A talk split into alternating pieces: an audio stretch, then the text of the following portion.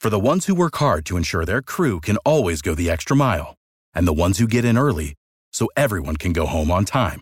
There's Grainger, offering professional-grade supplies backed by product experts so you can quickly and easily find what you need. Plus, you can count on access to a committed team ready to go the extra mile for you. Call, click Grainger dot com, or just stop by. Grainger, for the ones who get it done.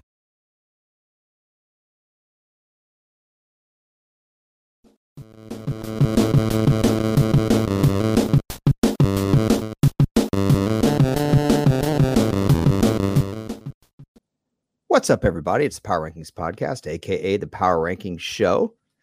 I'm your host, Elliot Harrison, and I am pleased to be joined by the ultimate beta male of football podcasting, at Marcus underscore Mosher. How are you? Yeah, I think some people would take offense to that comment, but no, I'm, I'm embracing it right now. I, uh, it's it's not a it's not a uh, hurtful statement at all, Elliot. Oh, good. The lawnmower's here just in time. Uh, you know, I will say, and he's getting closer. He's got one of those old school lawnmowers. Do you guys have like a, do you have a riding mower or do you have the push mower? I mean, you know me, that's a stupid question. What what kind of question is that? You're, you have a riding mower. Wait, can you hear it yet? No, but see, mine, mine's the riding lawnmower with the cup holder right on the side, right? You yeah. don't even have to push the thing down. You can do it all with your fingers. Oh, you get so your nice. Mountain Dew. Well, you're a Baja Blast guy. Well, they have Big Red Soda in Pennsylvania. I like that when I'm mowing. No, lawn. We have Cheerwine though. We drink a lot of Cheerwine. Cheerwine? Yeah, it's like a it's like a red cola. Was well, it sounds like a wine cooler? Whatever. No, no, it, it's like a it's like a red Coca-Cola. Listen, I have really no room to make fun of Marcus. I think of him every day when I put lotion on. Now that sounds bad, but I, Marcus told me, he's like, look, I, there's not a day that goes by that I get out of the shower and I don't put lotion on. And I realized my skin was dry. And Marcus, who is, I mean, believe me, guys, if y'all think there's not a lot of prep that goes into his look, let me tell you something, a lot of prep, especially, well, for Locked On Cowboys. Yeah, for, for Locked On Cowboys. I make sure Power Rankings Show, he's making, yeah. he's making so much money. He just doesn't even bother. So we got a bunch of just quick football thoughts. This is a stick and move podcast we're doing today. A lot of different topics. I guess the main topic would be that the football season officially kicked off mm-hmm. uh, last night with the Hall of Fame game that they've been doing every year. That has been the first game of the year for a really long time. And uh, last night I talked on the phone with Marcus. He was very excited about Josh Jacobs' workload. Other than Josh Jacobs, what were your observations from last night's Hall of Fame game?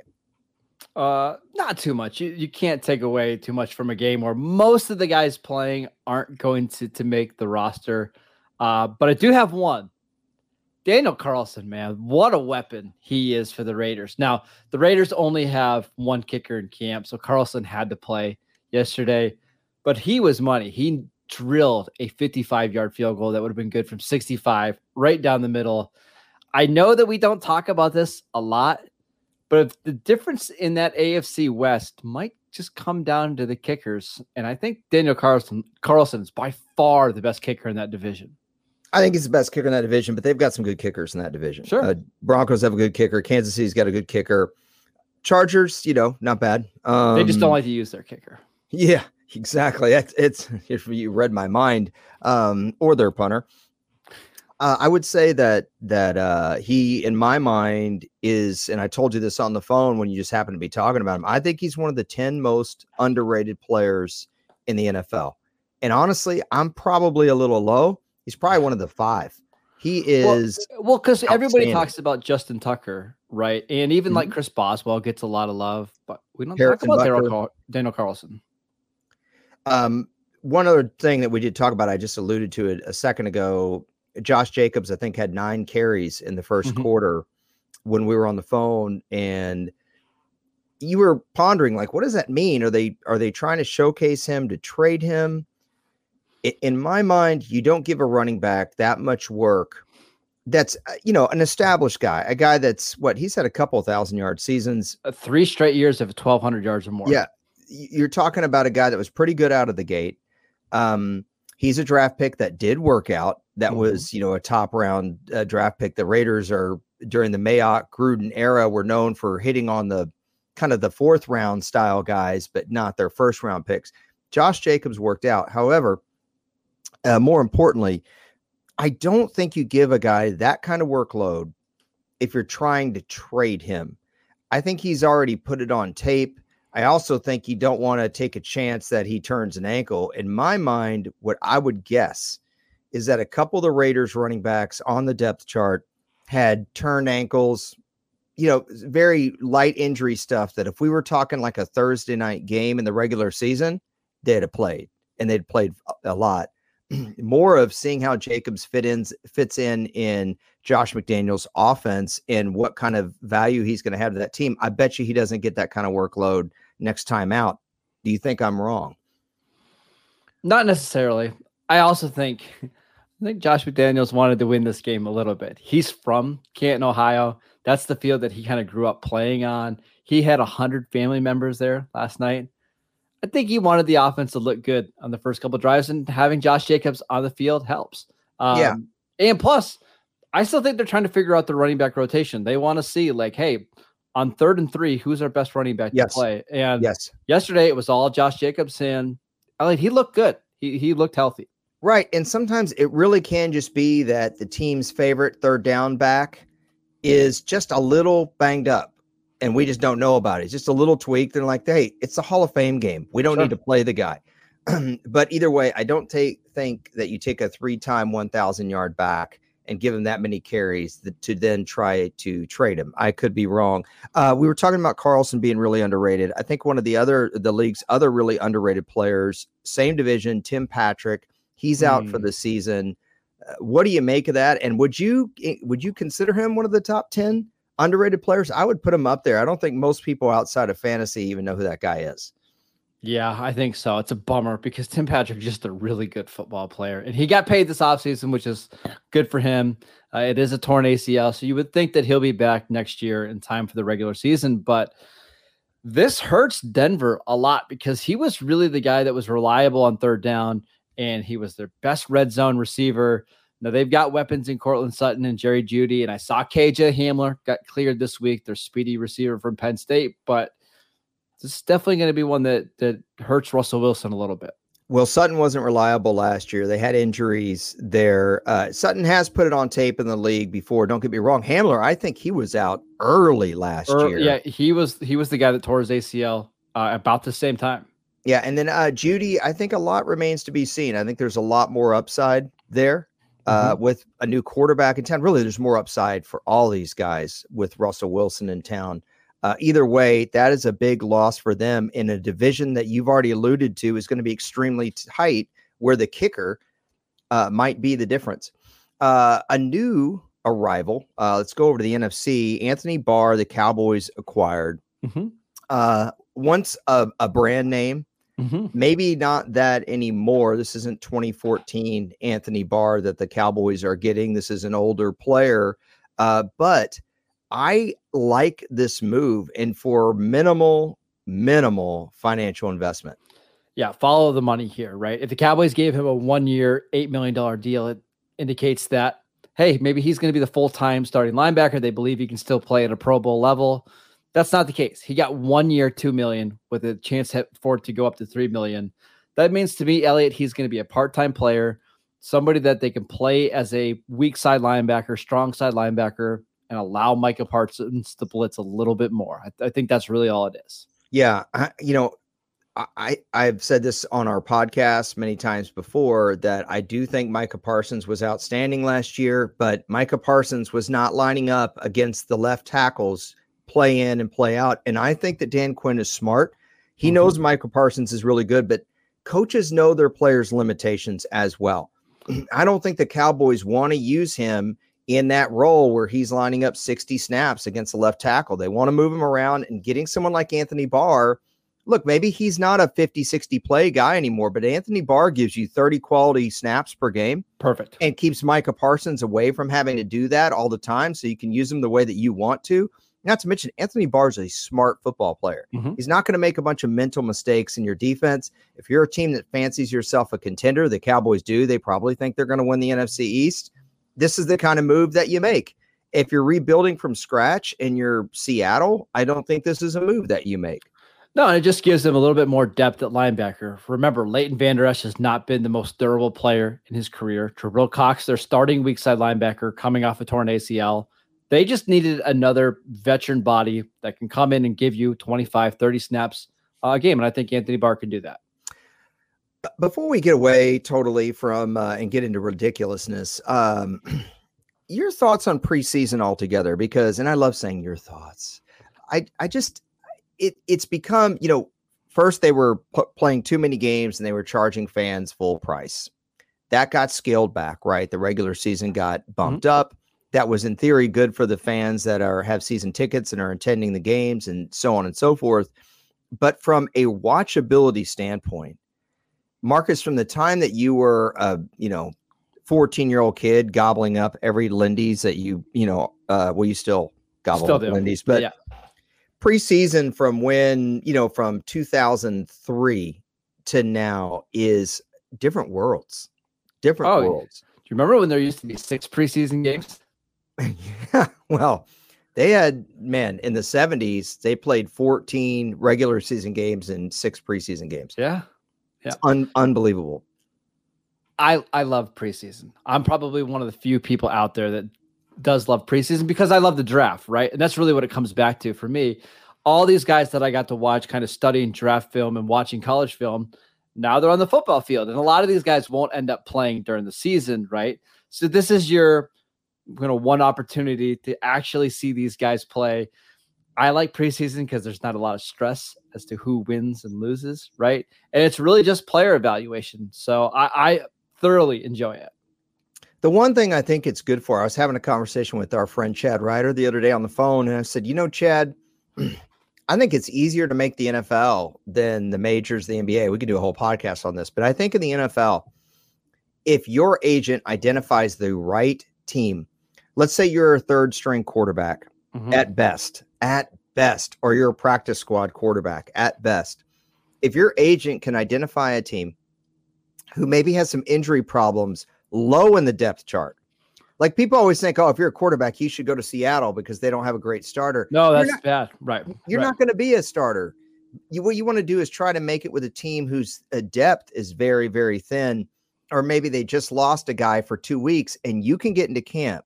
And the great thing about preseason for those guys, these kind of guys that are just trying to get on the practice squad or whatever, is they can play in the preseason because exactly. We're not playing starters at all in preseason anymore. I think that uh, teams have just realized it's too big a risk other than to give our guys a few plays here and there.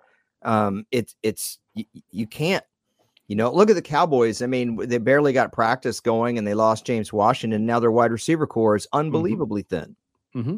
And I think what, I mean, let's stay with the Cowboys, right? Back in twenty sixteen, Tony Romo got hurt in a meaningless preseason game and really ended his career. There's just no reason to do that Um, anymore, but that doesn't mean that preseason can't be enjoyable. So I'm still going to love it. I think three games is the right amount, by the way. I think that's that's where we need to, to keep preseason games. All right, go ahead and start. Uh, this is this is a good time. Let's just take two minutes here. I I, I didn't tell you I was going to open this up. I just want to take two minutes, okay? Even one minute, because okay. I really don't want your opinion that much on this. Okay. Give me your Hall of Fame thought. From the game or the the, the class? Because I've got thoughts. Class. Feels like this is the year they felt like saying, hey, we've got a bunch of these guys that aren't first ballot Hall of Famers that we just need to fit in. Let's just get five of those guys in, then we'll move on. I lied about two minutes. I'm pretty much good with just that. Okay. Yeah. You, I started laughing because I knew exactly what you were thinking. Then I started coughing because I was having my average Reclaw cough drop. So there you go. Okay. Um, all right. You said you had something betting for me. So I yeah, yeah. Uh, this is the time of year where I r- really like to get into win totals and making the playoffs and stuff. So a little bet that I put together, I just want your thoughts on Vikings, Patriots, Saints, each to win over eight and a half games. Five to one is the odds. You know, which one worries me the most? The Patriots. Yes. How did you yeah. know? yeah. Cause Because the talent of the Saints and the Vikings is just really, really good. You're really banking all on Bill Belichick there. you know, I think I'm still going to like that defense. I still like Mac Jones. I, I know that James White isn't quite ready to play. Not that he's the biggest factor, but, you know, you kind of said it on our, our podcast a couple pods ago, which is who's the star player on the Patriots? Who's the guy you put on the media guide? You know, I mean, who's the guy other that's than Mac Jones, the... other than Mac Jones, I mean, is it, is it Hunter Henry? Sure. I don't know. That that's the yeah. scary part, right? You are yes. so reliant on Bill Belichick and Joe Judge and Matt Patricia to figure things out. Yeah, that, I I like the bet because it's five to one. I like that, um, but I would be a little worried about that. I would. I would. Interestingly enough, I think the team most people would worry about would be Minnesota out of that group. If you uh, ask got- the average person. Yeah, probably. And I'm not worried about that. I actually think they're going to be fine. I'll give you a different one really quickly. Okay. Patriots, Saints, Raiders, all to make the playoffs, plus fourteen hundred. Actually, I like your other bet better because okay. you're getting a lot better payout. And the problem with the Raiders, look, the Raiders could go ten and seven and maybe be a tiebreaker out of being in the playoffs. If that, the Raiders absolutely have a ten win team. Easy. Yes. Yes. But they're what? What if they go two and four in their division, Marcus? I mean, that's that's the that's the question. I'm not saying the Raiders aren't going to make the playoffs, but you're already the Patriots are already going to have a hard time because the Patriots aren't winning the A F C East. So if we had to if we had to determine it right now, you and I, seven A F C playoff teams: Buffalo, yep, okay, Baltimore. I think I'm good with that. Yeah, Cincinnati, yep, okay, Indy. Yes. Okay, that's four. All right, Kansas City? Yes. Okay, Chargers? Just playoffs? Yes. Okay, that's six right there. That's six. So that yeah, leaves tough. Broncos, uh, Raiders. Dolphins. I know we don't think they're going to make the playoffs, but the Titans sure do have a really good track record with Mike Vrabel, right? We Dolphins? Yeah, we didn't, we didn't mention the Patriots, yeah. and we didn't mention the Browns either. Or the Steelers, for that matter, while we're at it, you know.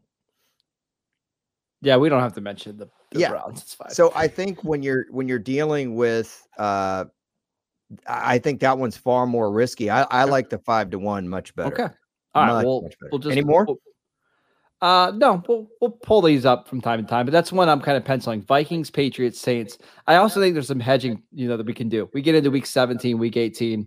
And the Patriots are sitting right at like seven or eight wins. We could do some stuff, stuff with that. But yeah, and, and you mentioned the Dolphins. The Dolphins could easily be that that that seventh spot. Yeah. So I don't know, but you know me, man.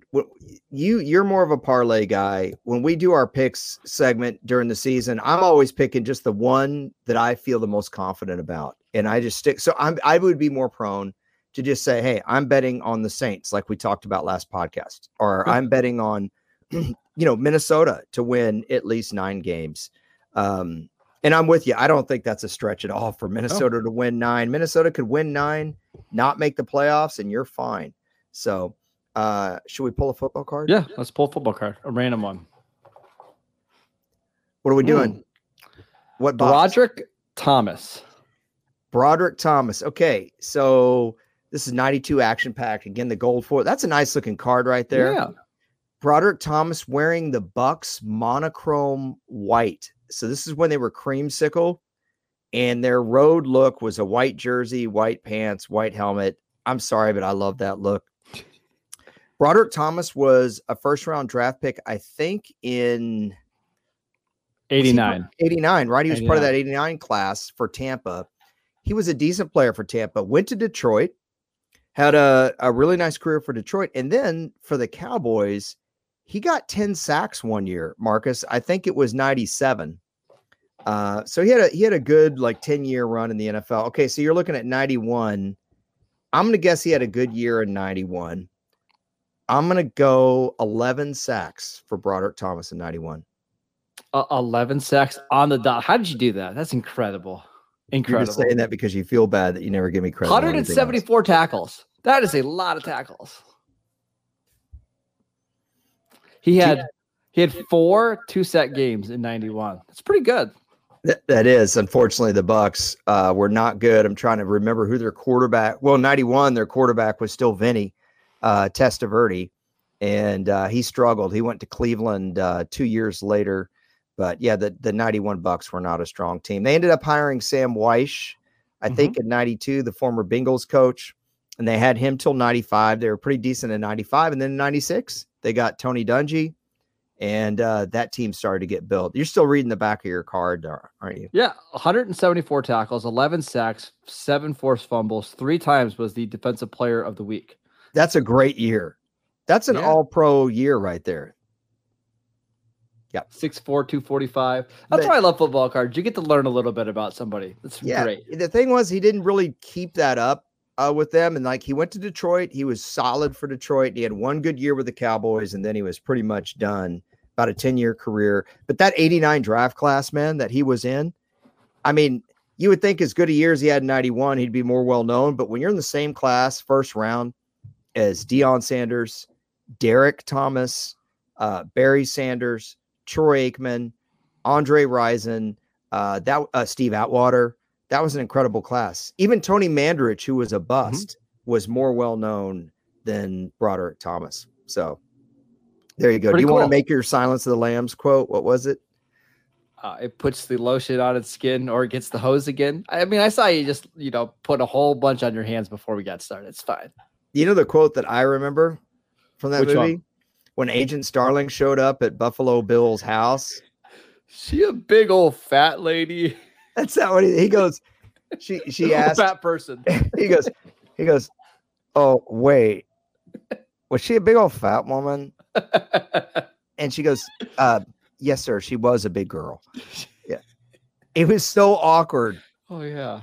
Like that actor, even when he wasn't doing the crazy stuff, he was awkward just answering the door in a button down. Oh, it's so good. Uh, Buffalo Bill, one of the best villains ever in a movie. So yeah. good.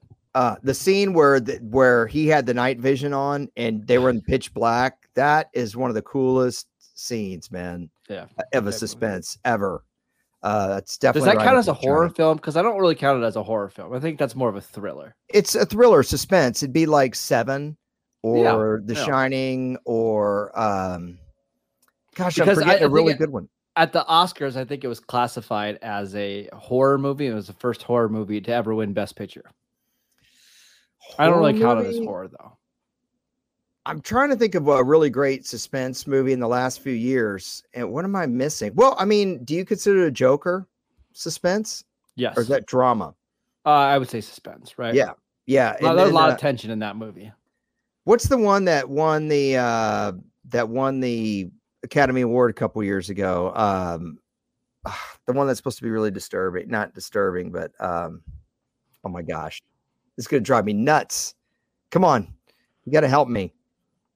It's a foreign one that was film, disturbing foreign film. Parasite. Yes, Parasite. I never saw it. Yeah. All, all that set up to say I never saw it. I know. I know. Anymore. Hey, look. Clearly, the Power of the Dog. That's all. The, I saw The Power of the Dog. We both did. I, I saw it at the theater. Uh, thank you very much. I, if we're going to go Western, Old Henry was much better. Came out uh, last year. Check that one out. I loved it. But that's my final thought for today. I give you, as always, I give you the final word. This is like our last weekend without just a bunch of football. Um, you know, because I think next week, next Thursday, we get a bunch of games. Uh, how are you going to enjoy the, this next Saturday, Sunday, before we just get this avalanche of football? I'm going to uh, play a board game with my brother. Uh, that's what I'm going to do. Does that sound exciting or what? Uh, kind of, because you told me about this board game before. So yeah, I'm going to have some serious clue thoughts, though, for next week, uh, strategies so yeah. uh, that you can employ yeah. at your uh, leisure. I'll be in Canton, Ohio next weekend for the Fantasy Football Expo, so come out and see me there. Humble brag. I mean, it's a lot of fun. You know, I really appreciate it if you took your media credentials and stacked them up behind you, because that really shows I'll, that I'll see our yeah. guy Fabs there. It'll be fun. Yeah. But really, I have some, a bunch of media credentials I can let you borrow, and then you can take yours and mine. And if you put them all behind you, you'll really look like the man. Yeah. That's not what I'm going to do. Yeah. Of course, your jersey's behind you. We still need to question, but that's for another podcast. We're going to get out of here. Uh, he is at Marcus underscore Mosher. He covers the Raiders for U S A Today. He's the host of Locked On Cowboys with Landon McCool. Check Landon out. It's a good podcast. I'm at Harrison N F L on Twitter. We appreciate you guys as always. Have a great weekend, and we will talk to you next week. Take care, everybody. Check me out on Bobby Carpenter's podcast.